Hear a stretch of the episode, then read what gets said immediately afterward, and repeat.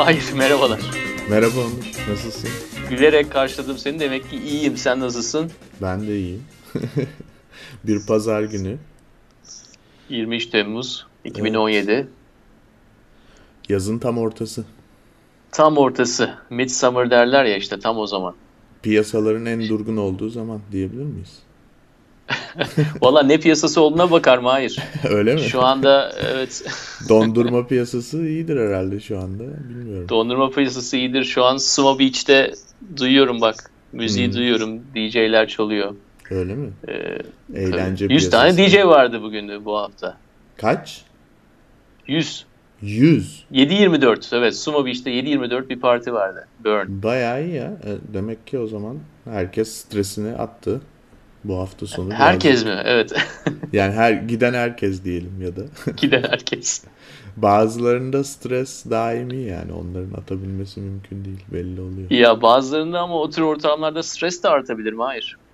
Evet sosyal olarak alışık değilsen e, kendine yeterince zaman ayırmıyorsan dengeni bilmiyorsan kalabalıklar birazcık stres de yapabilir doğru diyorsun. Çok güzel. O zaman bir sonraki hafta artık bu kripto paraları bitirdikten sonra bence biraz da olayın psikoloji tarafına girelim. 6 senedir bak doğru dürüst konuşmadığımız konular var. Evet. Ee, artık onu da biraz hani şu an söylemeyeyim ne olduğunu ama sana gönderdim maillerini. Artık o konulara da gireriz diyorum. Sürpriz olsun. Konular bitmez. Ekonomi olduğu zaman e, hemen hemen her şeye bulaşma imkanınız oluyor. Yani şekilde hepsinden nem alabiliyorsunuz. Bu hafta Kripto 3'teyiz. İlk hafta ne yaptık? Nedir anlattık. İkinci hafta biraz Ether'e baktık. Evet. E, Ether yazdığın zaman zaten Google'da google.com.tr'de ilk çıkan şey Mahir. Ne? Ethereum nasıl alınır? Ha çok güzel. Hemen Tabii. herkes artık onu soruyor yani. Google'a danışıyor. Google'a danışıyor nereden alırım bunu diye. E peki kimse nasıl satılır diye sormuyor. Çünkü zaten almışlarsa. Şu anda satma mevsimi değil abi. Herkes yani gerçekten çok iyi bir e, iyi bir pazarlama mı diyelim artık, iyi bir trend mi diyelim. Herkes alıp tutma peşinde. Kimsenin satmak O zaman derken... dakika bir gol bir nedenini de söyleyelim. Yani geçen hafta bahsettiğimiz zaman Ether'in e, Bitcoin'den farkından bahsettiğimiz zaman en önemli farkı tabii Bitcoin bir enigma.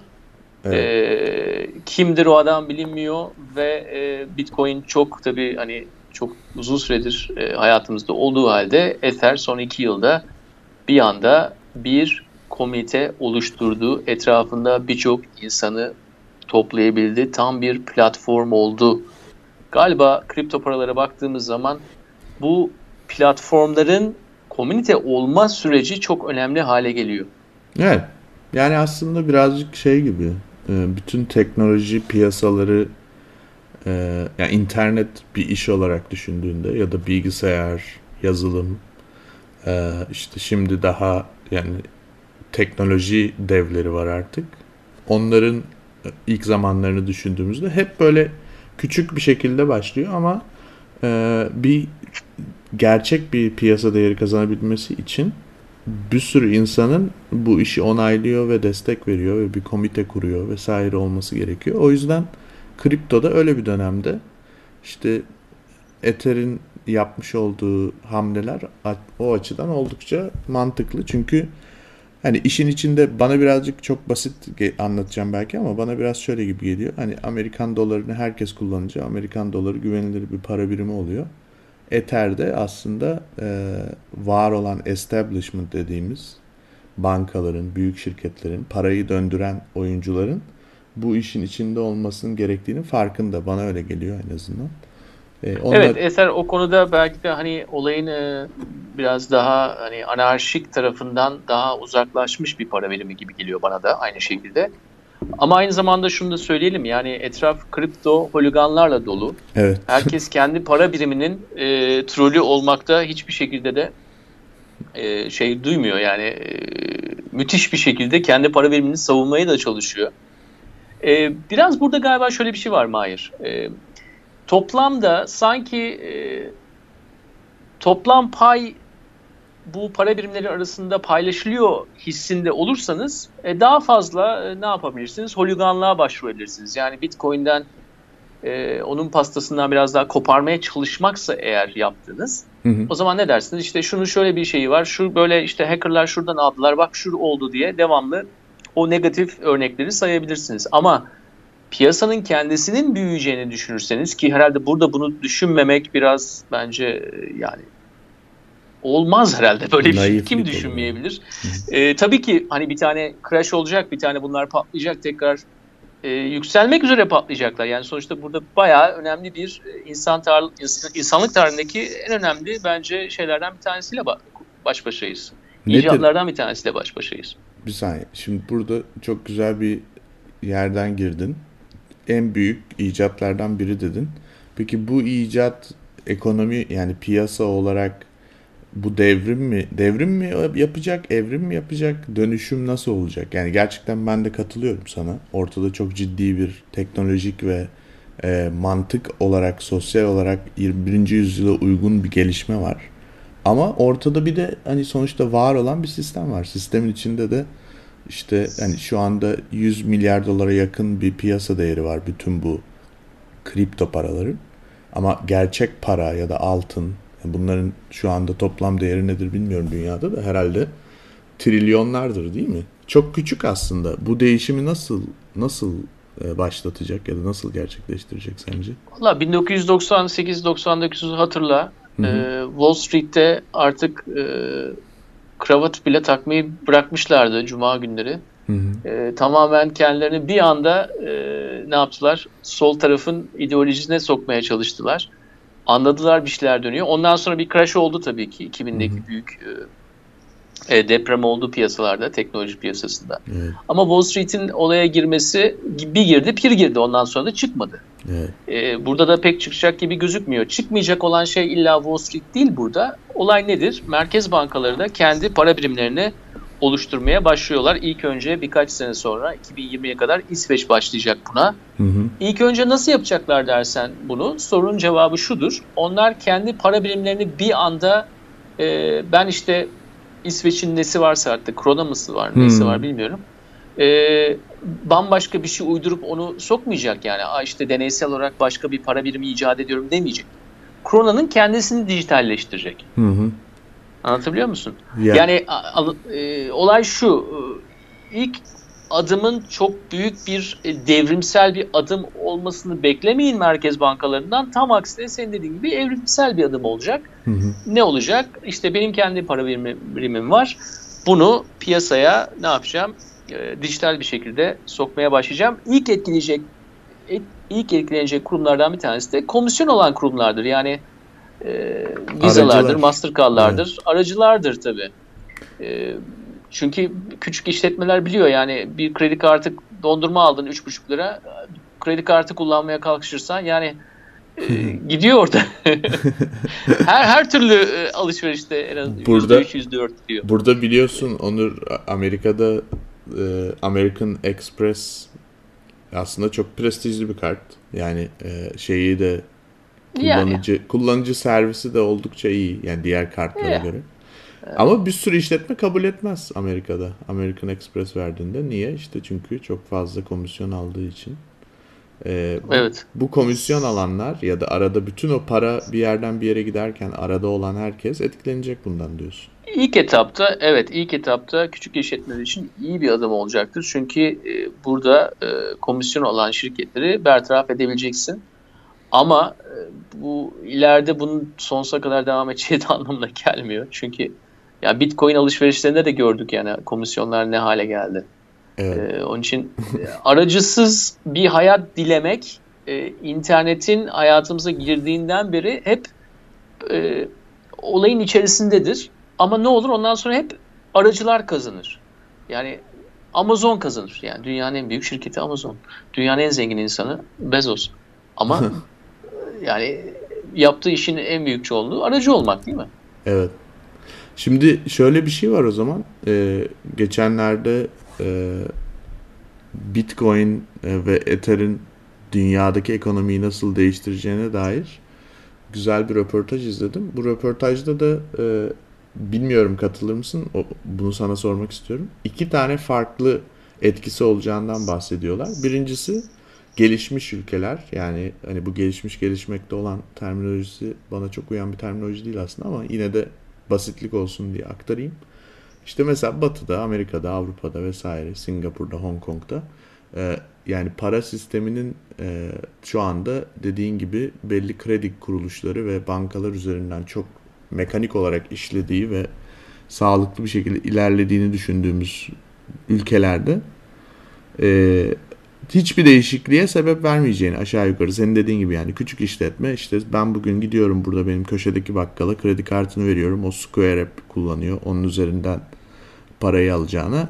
İşte ben cep telefonumdan Ether app'i olacak oradan göndereceğim falan filan. Ya da hatta ben bir şey de yapmayacağım işte infraredden e, ya da bluetooth'tan alacak o parayı vesaire. Yani böyle bir e, bir replacement yani yer değiştirme para işte Amerikan doları, Square, Visa, American Express üzerinden gideceğine Bitcoin, blockchain ve Ether üzerinden ya da işte artık neyse hangi para birimi kullanacaksak.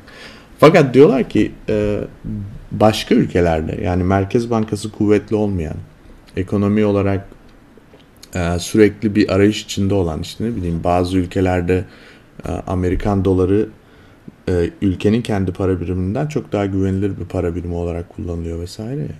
Oralarda çok ciddi değişikliklere sebep olabileceği yani işte merkez bankalarını tamamen e, yerine alabileceğine dair bir takım spekülasyonlar var. Buna katılır mısın?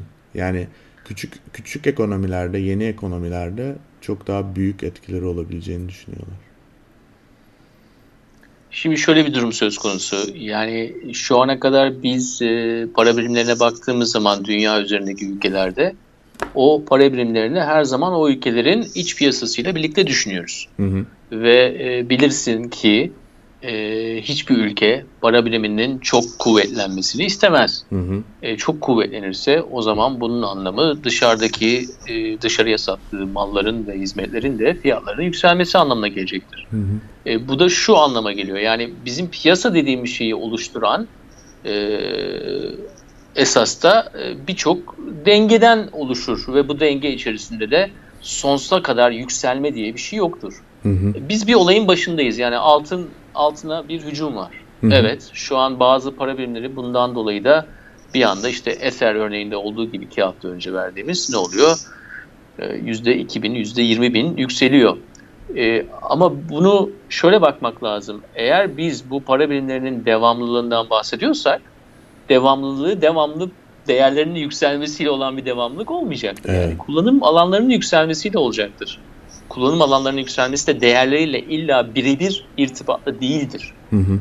Bakın bu çok önemli. Yani e, diyelim e, dünyanın her yerinde eser kullanabileceksin tamam mı? Hı hı. Dünyanın her yerinde eser kullanabildiğinden dolayı yalnızca bu faktörden dolayı eserin fiyatı yükselmez. Hı hı. Aynı zamanda eseri kullanan insan sayısı kurumların da ve onların mali güçlerin de önemli hale gelir. Hangi tür alışverişlerde kullanılıyor? Bu çok önemlidir. Ya bunlara da bakmak lazım. Ha biraz önceki örneğe gidersek evet gayet basit bir açıklama. Aa zaten güveniyorum ben işte o 5-6 para birimde. Ama Zimbabwe doları tutmayacağıma göre elimde. Çünkü Mubab neyse Mubabbe mi Mugabe hmm. mi ölecek zaten işte 94 yaşında. E, herhalde ya dolar tutacağım ya da işte Ether tutacağım. Tamam bunu anlarım. Bu basit bir anlayış. Evet doğrudur. Hı hı. Ama siz zannediyor musunuz ki yani o gelişmiş denilen ülkelerdeki e, birikimler, oradaki kapitalde aa işte biz çok seviyoruz para birimlerimizi burada kalmak istiyoruz diye e, öyle kalıcı. Yani bu, bu, bu eşyanın tabiatına aykırı bir şey. Eğer e, kullanım alanlarının yükseleceğini düşünüyorsan ona prim veriyorsan ona göre adımlarını atarsın. E, portfolyonun içerisinde bir kısmını o tarafa koyarsın. Bakarsın aa ben bundan e, ileride bunların bankaları çıktığı zaman ona bakarsın. Yani aa hiçbir şey yapmasam bile değeri yükselmese bile acaba faiz alamıyor alabiliyor muyum ona bakarsın. Onun için e, ben bunu biraz e, naif bir bakış naif, açısı olarak naif. görüyorum. Çünkü yani para olan yerde e, diyorlar ki yani para olmayan yerlerde yani gelişmemiş ülkelerde fazla para olmayan yerlerde aa, kendi ülkelerine güvenmiyorlar ondan dolayı bunu yapacaklar. E, yani yok ya yani öyle bir şey yok. Bak şimdi mesela İngiliz pound'una bak. Evet. %51'e 49 bir referandum oluyor. Ondan sonra ne yapıyor? Değerinden %20 kaybediyor mesela. Yani, ee, yani bu, bu Zimbabwe değil belki İngiltere ama yani %20 bayağı büyük bir kayıp. Meblağ yani meblağ olarak düşündüğün zaman kayıp milyar dolarlar olarak düşündüğün zaman Zimbabwe'de olabileceğinden her zaman çok daha fazla. Evet. Yani hayır diyorum. Sorun cevabı uzun, kısa sorun cevabı, uzun cevabı hayır. Öyle bir şey ya Sonuçta şöyle bir şey diyor musun acaba? Ee, yani bu belli para ve kaynak paylaşımı ve de ticaretin belli kuralları var. Bu kurallar öyle bir günde falan ortaya çıkmış şeyler değil. Doğal olarak insanlık işte birbiriyle alışveriş yapmaya başladığından beri var olan şeyler. Bunların bir kısmı devam ediyor olacak. Para birimi değişse dahi ya da işte sistem değişse dahi. Ama e, burada da yeni bir perspektif var. O da tabii ki bu sınırların birazcık e, ister istemez teknolojisinin doğasından gereği, doğası kaynaklı olarak e, değişiyor olması. Yani e, şu anda ben bir Amerikan dolarını Amerika'dan işte Zimbabwe'ye götürmek istediğimde çok daha farklı işlemlere tabi tutmam gerekiyor. E, ama Ether'de blok e, blok zinciri bazlı para birimlerinde bu tamamıyla farklı bir şekilde gerçekleşecek aracılar ortadan kalkmış olduğu için burada da bir küreselleşme ve küresel etkinin daha artacağını söyleyebilir miyiz? Yani işte biraz önce verdiğin e, sterlin örneğinden de yola çıkarak hani o sadece İngiltere'yi etkiledi çünkü İngiltere'nin para birimiydi ya da işte sterlini olanları etkiledi diyelim. Ama burada daha böyle bir e, küresel bir dalgalanmalar ya da işte küresel etkiler beklemek mantıklı olur mu? E, soruyu doğru anladığıma emin değilim ama şunu söyleyebilirim sana yani zaten dolar örneğinde öyle oluyor. Ha, ama evet, dolar e, daha güzel. Şuradan örnek. girelim. Yani bir önceki örnekten girelim. E, neden gelişmiş ülkelerde de olacak? En önemli nedenlerden bir tanesi orada daha fazla para var ve hı hı. daha fazla insan parasını e, saklamak isteyebilir, rahatlıkla başka yerlerde kullanmak isteyebilir bir yerden bir yere aktar, aktarabilmek ister. Tamam mı? E, bu bir. Şimdi biliyorsunuz ki yani dünya üzerinde e, iş gücünü bir yerden bir yere aktarmak oldukça hala çok güç. Hı hı. E, ama değeri aktarmak yani para birimini aktarmak saniyelerle olabilen bir şey. Ama saniyelerle olurken e, her saniye her her bir aktarımda bu tabii ki kayıtlara geçecek bir aktarım olacaktır. Doğru değil Hı-hı. mi? Evet. E, şimdi burada e, olayın bu bilmeyenler için şunu söyleyeyim yani olay tamamen kayıt dışı ekonomi değil. Dijital para demek kayıt dışı demek değil aynı anda. Hı hı. Yalnızca kayıtlı olma e, hallerinin diğerinden biraz daha farklı olması. Evet. Her şey Çünkü kayıtlı. aracı kurum e, her şey kayıtlı. Yani aksine hatta daha kayıtlı. evet bilmiyorum sonra. Ama aracı kurumların varlığı, normal parada aracı kurumların varlığı ve onların e, hükümet devletlere karşı olan yük, e, hükümlülükleri nedeniyle biz diğerini daha kayıtlı zannediyoruz ve bunu kayıtsız zannediyoruz. Onun için e, geleceğe baktığımız zaman e, biz burada bu büyük para birimlerinin e, dünya üzerindeki e, güçlü devletlerle olan ilişkilerinde nasıl hükümlülükler altına gireceklerine de bakmamız lazım. Ve bunun da e, hiç olmayacağını düşünmek bence son 20-25 yılda olan şeyleri e, tamamen unutmak anlamına gelir. Evet.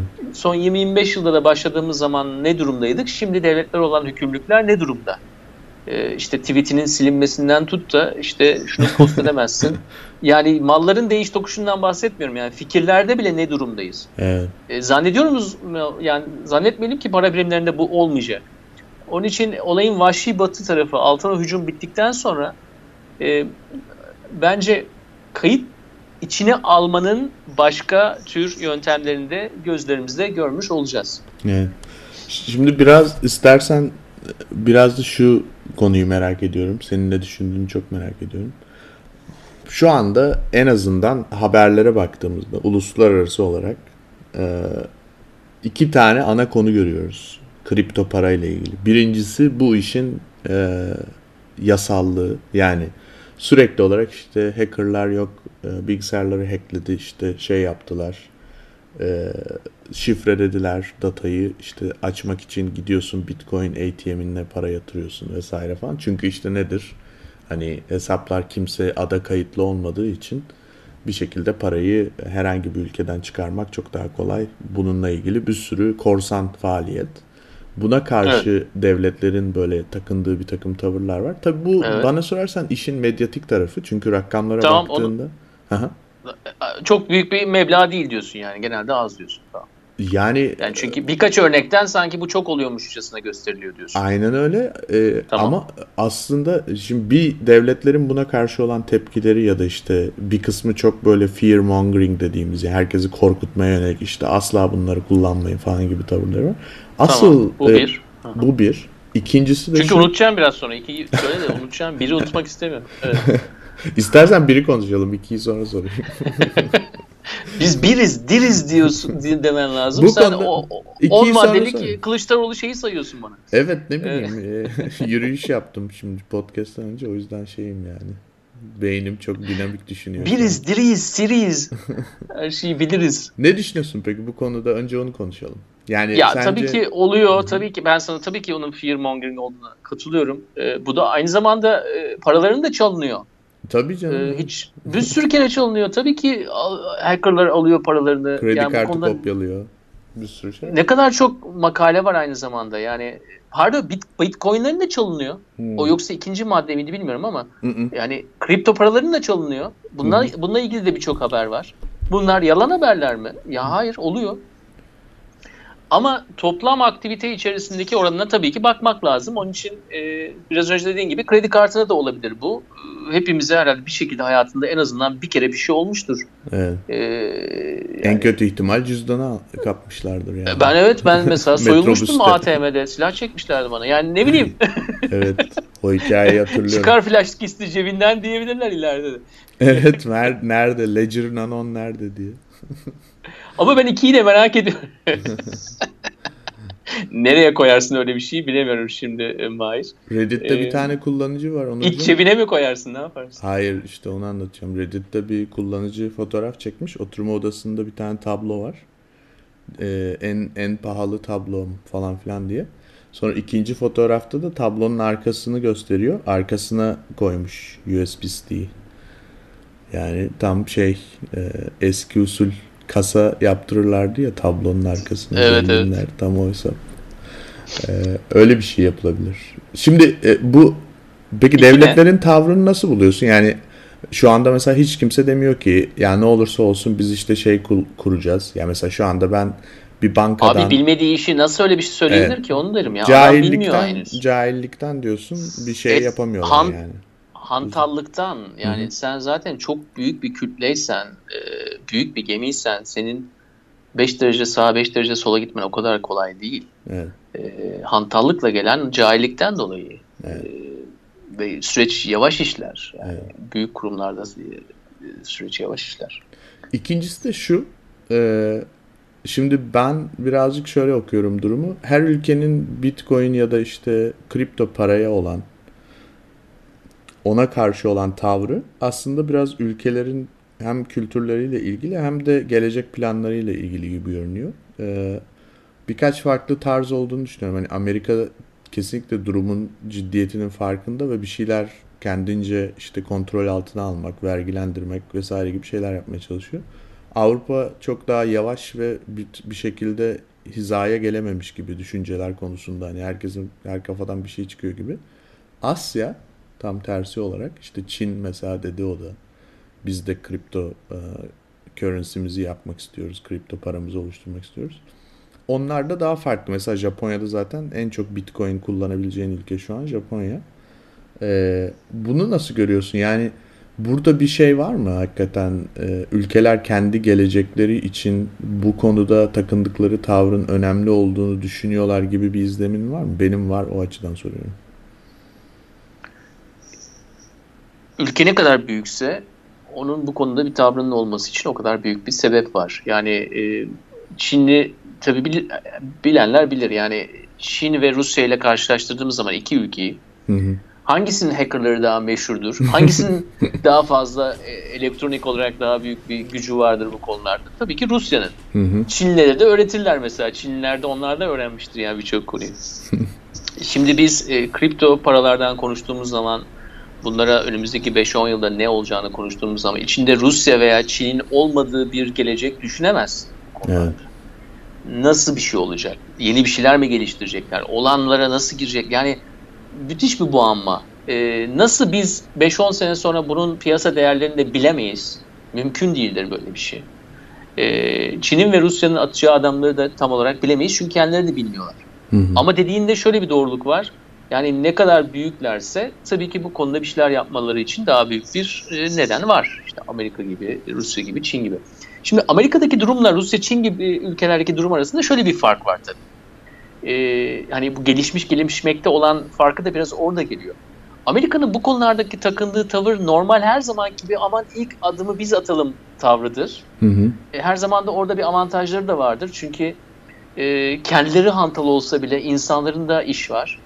Yani bu kripto paraların yani zaten çoğu Amerika'dan çıkmadır. Evet. Doğru değil mi? Doğru. Yüzde yüz. doğru. Ee, orada bir şansları var. Ama aynı zamanda bu da onları şuradan e, tedirgin eder.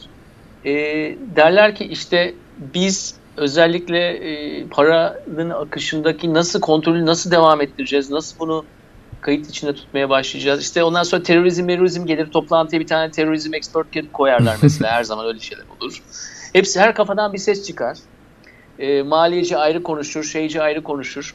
E, teknoloji adamı ayrı konuşur, teröristçi ayrı konuşur. Zaten birbirlerini anlamaları zaten kaç toplantı sürer. E, ama devletler kendi başlarına bambaşka bir birim yaratacaklar mı dersen eğer, Hı hı. bunun olma ihtimalinin ben zayıf olduğunu düşünüyorum. Böyle bir şey olursa komünite yaratmak için müthiş bir milliyetçilik içerisinde İnsanların o para birimi etrafında olmasını sağlamak gerekir. Zaten kendilerinde dolaşan bir para birimi varken gidip de böyle yepyeni bir marka yaratmaya çalışmaları abesle iştigal olur. Bunu yapamazlar. Böyle bir şeyde adım atacaklarını düşünmüyorum. Onun için yeni para birimlerinin çıkacağı yer her zaman ve her zaman alttan olacaktır. O şey düşünmeyin dediğim gibi ilk programın başında dediğim örnekte gibi yani İsveç gidip kendi para birimini adı şu olsun işte Civiso Nobel olsun şöyle de yapsın işte ya demeyecek öyle bir şey bu kadar yapay şeyler olamaz. Evet. Olay organik başlar tohumundan. Ondan sonra devletler işte nerede işin içerisine gireceklerine orada karar verirler. Ve şunu da düşünün. e, merkez bankalarının belli bir nedir? Döviz rezervleri vardır değil mi? Evet. Döviz rezervlerini biraz altın tutarlar. Değişik para Sepet. birimlerinden tutarlar. Sepet yaparlar. E burada da yani yakın gelecekte bence merkez bankalarının dünya üzerindeki e, önemli kripto birimleri de artık e, portföylerine ekleyebilmeye başlayacaklarını bence düşünebiliriz. Bunun Peki. için çok erken değil bu olabilir. Ama ama artık onun muhasebesi nasıl olacak? Nasıl yapacaklar? Orası bir çok toplantıya kalmış bir durum. Peki şu, Ee, şu konuda ne düşünüyorsun? en Çok- azından bir baharat olacak yani yakın Evet. zamanda. Ya buna çok kısa bir ek olarak sormak istiyorum. Ee, dünyada şu an herhalde en üst düzey e, insanlardan yani etki açısından ve görev, makam, mevki açısından e, tek bir Ether'in kurucusu Vitalik, e, Vitalik'le görüşen tek devlet başkanı Putin şu anda. Ve Hı hı. yani 2-3 ay önce o görüştüler zannediyorum. Hı hı. Bu konuda ne düşünüyorsun? Mesela Amerika'dan kimse demiyor ki kardeşim sen böyle bir şey yapmışsın. 40 milyar dolarlık bir piyasası var bunun. Her gün işte 2-3 milyar dolarlık transfer oluyor. Gel bir konuşalım falan kimse demiyor burada. Putin ama direkt e, Rusya'da bir konferans için gittiğinde hemen davet etmiş görüşmüş kendisiyle. Evet yani Vitalik herhalde şu anda dünyada en çok uçan adamlardan biridir. Bayağı e, kendi para birimini bilmiyorum ama onda ne kadar var? E, Air Mile olarak yani milleri olarak bayağı bir mili vardı. Biliyorsunuz o da, O da e, başka bir zamana birim. kadar Evet e, ve dünyada dolaşan bütün para birimlerinden de e, yüksek miktarda olduğu söyleniyordu. E, isterilenin isterinden ama yani kağıt para olarak düşündüğüm bütün paralardan daha yüksek e, meblalarda şey var, miller var. E, ama son 2-3 yılda o da zorlaştı artık. Yani doğru düz mil toplasan bile kullanamıyorsun. Yani eskiden 10 binle gittiği yere artık 20 bin istemeye başladılar. Bir enflasyon oldu orada vardı. Şimdi e, bir kere Vitali Ukrayna asıllı değil mi? Evet. Yani Rusya Ee, onun için- asıllı ama Rusya asıllı. evet. E, onun için Putin'le görüşmüş olmasına pek şaşmamak lazım. E, ama e, şimdi adam gidip Amerika'da üst düzey bir devlet yetkilisi İtalya ile konuşsa ya bunun için o kadar çok olur alması gerekir ki bu toplantı eğer kamuya evet. açık bir toplantı olacaksa e, onun oluru alması için çünkü bu bir e, sinyal olarak algılanır. E, çok büyük olmanın işte öyle bir şeyi var yani evet. kurumlaşmış olmanın öyle bir durumu var. Yani görüşürlerse ise, diyorsun ki bir tek bir şekilde onaylıyorlarmış gibi algılanır kamuoyu tarafından. Onaylanıyor evet aynı ya onaylanıyor gibi ya da hani o konuda bir şeyler yapacaklar bir adım hmm. atacaklar diye algılanır. Yani toplantı sonrası adım beklenir. Ona göre piyasada hani hareketlenir bir şeyler olur mesela. Diğer dolara bile etki edebilir mesela. Hani evet. yani çok erken belki böyle şeyleri konuşmak için. Yani çünkü önemsiz bir şey bu. Şu andaki para e, yani market cap'ler çok düşük yani 100 milyar, milyar dolar hiçbir şey de. E, biraz önce Vahşi Batı örneğinden gidersek ya oradaki en yüksekteki kovboysan öyle herkese toplantı alamazsın yani. Öyle bir şey yapmazsın. Rajonu düşürmezsin yani. E, onun için çok şaşırmamak lazım. E, bir de Treasury'den mi birisi konuşacak? Merkez Bankası'ndan birisi konuşacak? Gidecek Trump mı konuşacak? Yani burada e, olay farklı. Yani onun için demokrasi olmaması iyi bir avantaj. Türkiye'de mesela hani yapabilir bunu güzel olur. E, reisle konuşur mesela Vitali. E, gelir böyle e, şeye iner Beştepe'ye iner. E, bir konuşurlar şey yaparlar. E, yani gelişmiş gelişmemiş lig öyle bir şey zaten. Yani evet. ne kadar gelişmemişsen ama yine de belli bir gücün varsa o zaman böyle hızlı adımlar atabiliyorsun. Ama Rusya ve Çin yani özellikle Rusya Rusya bu konularda her zaman bir oyuncu olacak.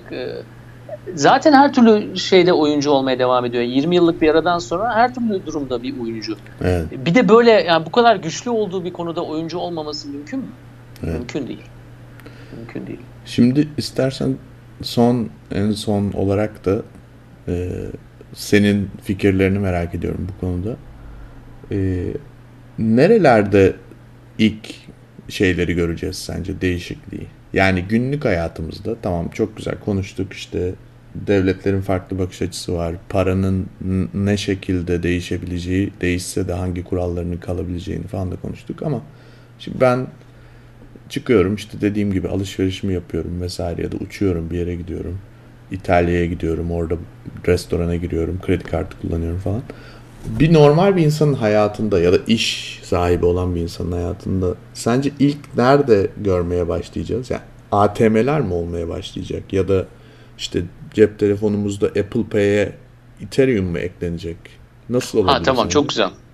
Biraz da bunu hani biraz designer olarak soruyorsun. Yani biraz günlük hayatımızda o etkiyi nerede göreceğiz diye soruyorsun bunu. Evet onu, hem onu soruyorum ee, hem de sen tabii ki paranın nasıl e, entegre olacağı konusunda daha yani benden uzman bir kişi olduğum için hani o kırılma noktalarının daha düşük olduğu, hızlı geçişin sağlanabileceği yerler neresi?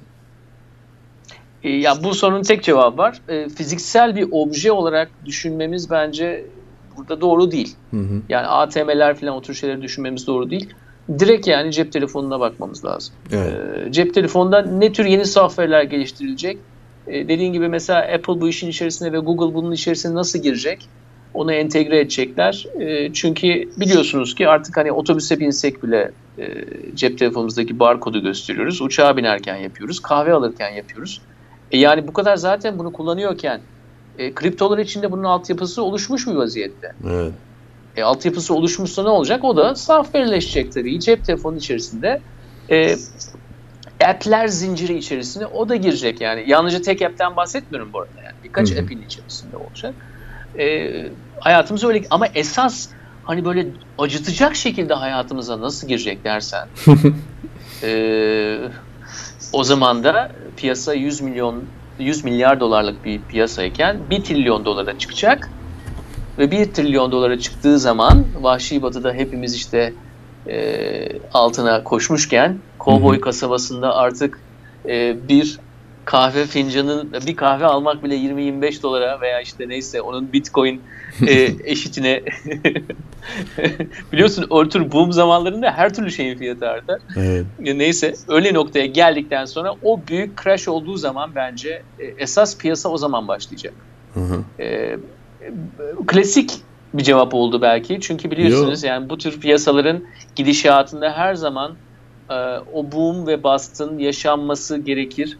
Ve şu anda e, rakamlar bize onu gösteriyor ki bu büyüme devam ederse e, biz e, dediğim gibi o 5-10 sene içerisinde herkesi etkileyecek o e, büyük bir bastan bahsedebiliriz. Tabii herkes dediğim zaman bu 7 milyar insan değil illa. Yani tek piyasası patladığı zaman da 2000 yılında e, herkes mi bundan etkilendi?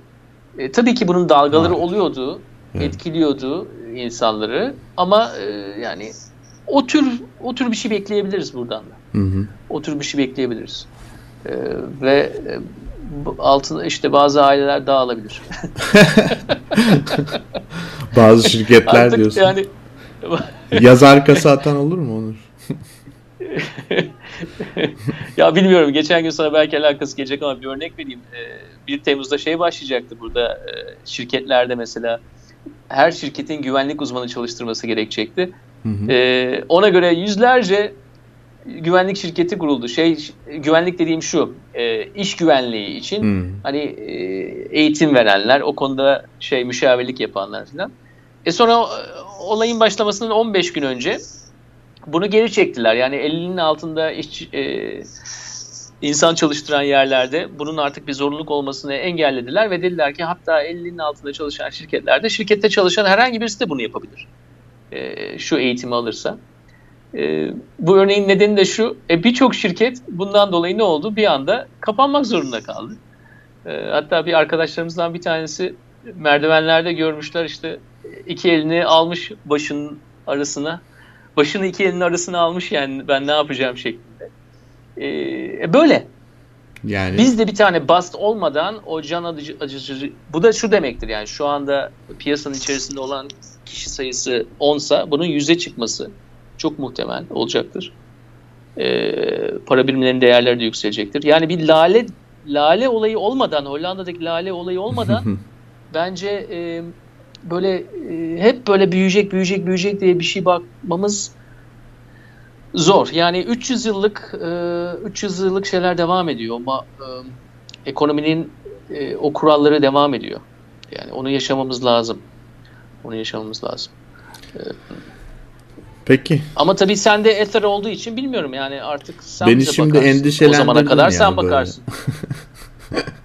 çökecek mökecek. Ne Hayır, güzel şurada aksine- küçük küçük. Ya şöyle bitirelim bakın. Çakacak olması senin için bir avantaj.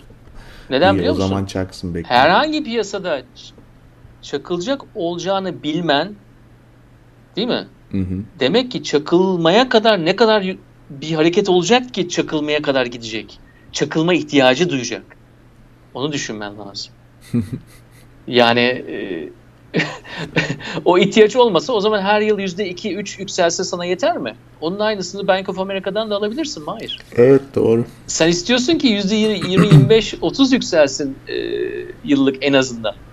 E, öyle bir durumda e, ki daha fazlalardan bahsediyoruz burada. E, çakılmaya mahkum tabii ki olacak. Olsun. olsun. doğrulama Yenileri olacak. çıksın, daha daha iyileri çıksın, daha insan, daha çok insanı barındırabilenler çıksın. E, yalnız yani gerçekten de hani artık bu komünite olayının ne kadar önemli olduğunu ben benim gibi bir adam daha da iyi anlamaya başlıyor Mahir. Yani benim gibi tamamen bireysellik üzerine kurmuş hayatını, her şeyi birey birey birey diyen bir adam Ee, görüyor ki e, örnek üzerine örnek geliyor. Abi komüniten varsa, insanları içine katabiliyorsan, bir platform, fiziksel bir platform veya bir software'den sen artık insanların duygularına hitap eden bir hale gelmişsen e, ve bunu yaparken de yine de teknik altyapın ve finansal kararlılığın da varsa ve de üzerine üstlük güvenilir bir liderlik de sergiliyorsan e, bu kurulması zor bir e, formül haline geliyor. Bu da crash edebilir, bu da çakılabilir ama bu tür altyapısı olanlar ve bunun üst yapısını geliştirmiş olan komünitelerin çakılsa bile yine ilk sıçrayacaklardan bir tanesi onlar Komün- olacaktır. Evet, sağlam duranlar O kom- devam ediyor. Evet yani onun için yatırım yapacaklar, bu konuya girecekler. Lütfen e, bu konuya dikkat Her türlü konuda bence komüniteye dikkat etsinler. Her tür mal veya hizmette etrafında bir komünite var mı? Oradaki insanlar ne kadar e, buna inanıyorlar? Ne kadar uzun planlı bunun işi içerisindeler? Ve de hani eğer ölçebiliyorsanız o insanlar deli mi, akıllı mı ona da bakın. Çünkü bazen komüniteler çok deli insanlar etrafında deli komüniteler de olabiliyor. E, onlara da girsen bile iyi zamanda çıkman lazım. Çünkü düştükleri zaman fena düşüyorlar. Peki Onurcuğum bakalım göreceğiz. Titancılara dikkat yani. Titancılara dikkat. Dijital piyasada titancılara. Neyse. Titancılar. Onur teşekkür ediyorum. Sevgiler Mahir. Ee, bir sonraki programda görüşmek üzere. Görüşmek üzere.